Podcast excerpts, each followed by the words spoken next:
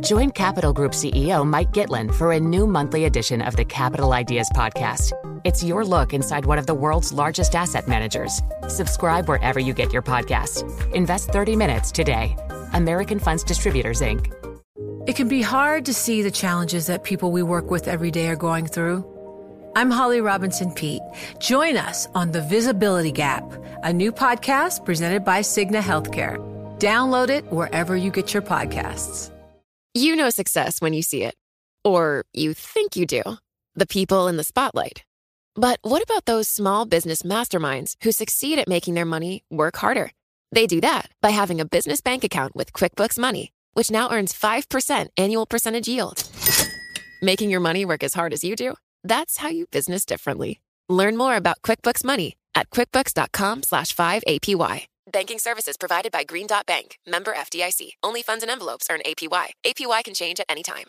Thank you, Doug. Let's get to our guest. Nancy Davis is founder and CIO of Quadratic Capital, joining us on the line from Greenwich. So we're seeing the two-year yield near 4% for the first time in 15 years, Nancy. You say the last time the curve was this inverted, Gorbachev was sitting in the Kremlin. What kind of opportunities are there for investors? Well, the, the rates market is definitely expecting the Fed to hike more. Um, the uh, you can see on your Bloomberg terminal we have 187 basis points of additional hikes just this year alone. So in 2022, so even if the Fed, um, you know, there's very little expectation about 20% that they're going to hike 100 tomorrow. But even if they hike 100, there's still another you know 75 plus basis points 87 basis points baked in and so i think what you're seeing right now is a lot of people speculating that the number of fed hikes is going to increase um, using uh, fed fund futures or treasury options or, or other derivative contracts and the speculation has actually gotten i think a little bit too high um, and that has really inverted the yield curve the yield curve is the most inverted um, over you know for for, for decades. Um, currently, you can see the two-year swap rate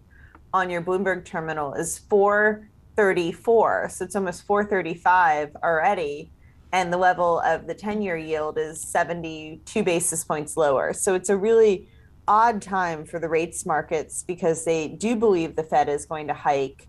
I think the question is whether these hike expectations are realistic or whether the Fed is going to hike 75 and maybe another 75 this year and then hold. Um, so, so there is a lot baked in.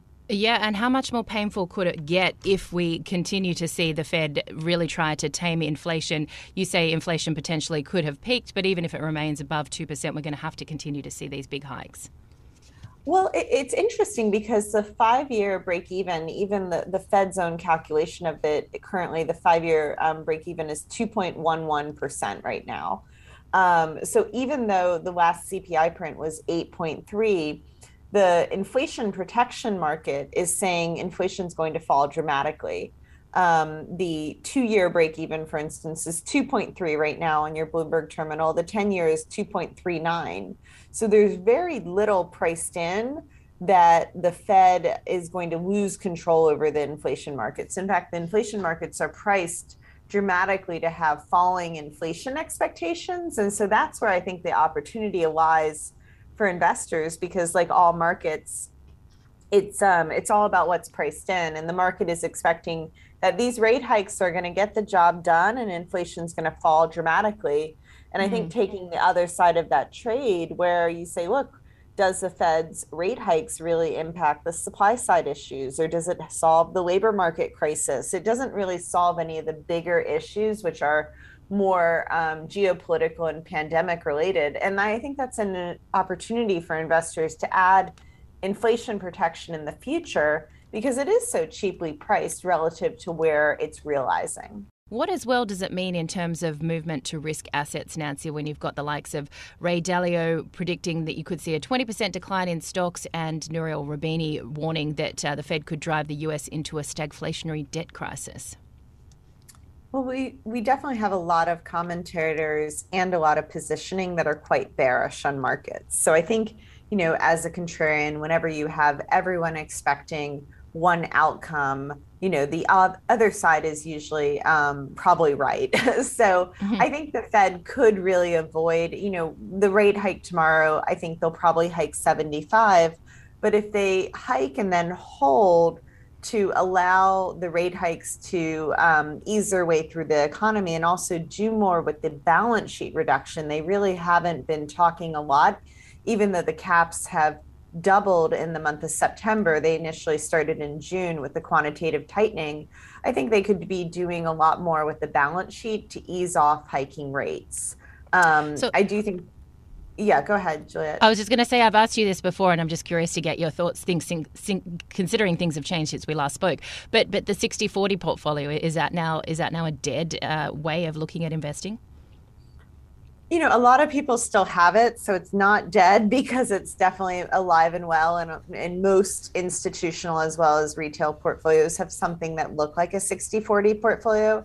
I do think it's time for investors to really be looking at the 40% in bonds because a lot of the passive indices don't have any inflation protected bonds in it. And that's because they were created before these uh, the treasury even invented the inflation protected bond market in 1997 so i think the challenge is, is a lot of people in this very high realized inflationary environment have been looking at things that worked in the 70s and the rates market even the inflation protected bond market didn't exist before the late 90s so i think it's really a time to just be adding inflation protection into your portfolio on the fixed income side because so much of the the benchmarking in the indices has moved to nominal treasuries or mortgages. And it's a really dangerous time to be just owning that traditional 60-40 for sure. So, so let's talk your book a little bit. How how is the ETF going amidst uh, the recent scenarios that we are facing in the global economy?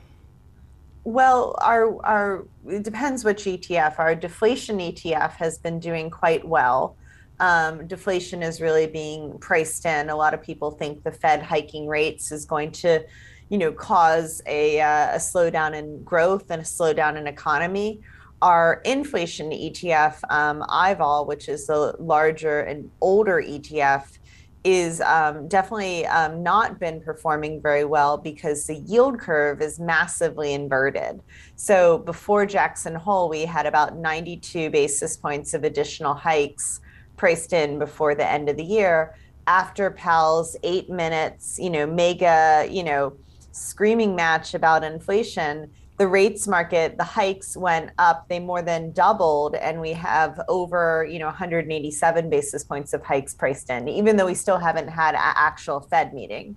So I do think the inverted yield curve is not a normal environment um, investors are not being very rational, in my opinion. When you can own, you know, the two-year swap is 434. Why would you go buy, uh, you know, a 10-year bond, for instance, 70 basis points, you know, lower, meaning less yield and more risk? So inflation expectations have been falling dramatically, and that is a lot of confidence that the Fed hiking policy rates is going to really kill inflation. But like all markets, they move off of expectations. So I do think it's a good opportunity for investors to buy future inflation expectations because they are so cheaply priced. Um, mm. The five year break even, you can see it on your Bloomberg terminal. It's two and a half right now. The 10 year is 239. Even yeah. the two year is 233. So mm. um, inflation is very much on sale. All right, Nancy, we're going to have to leave it there. Unfortunately, always a pleasure. Nancy Davis is founder and CIO of Quadratic Capital on the line from Greenwich Forest.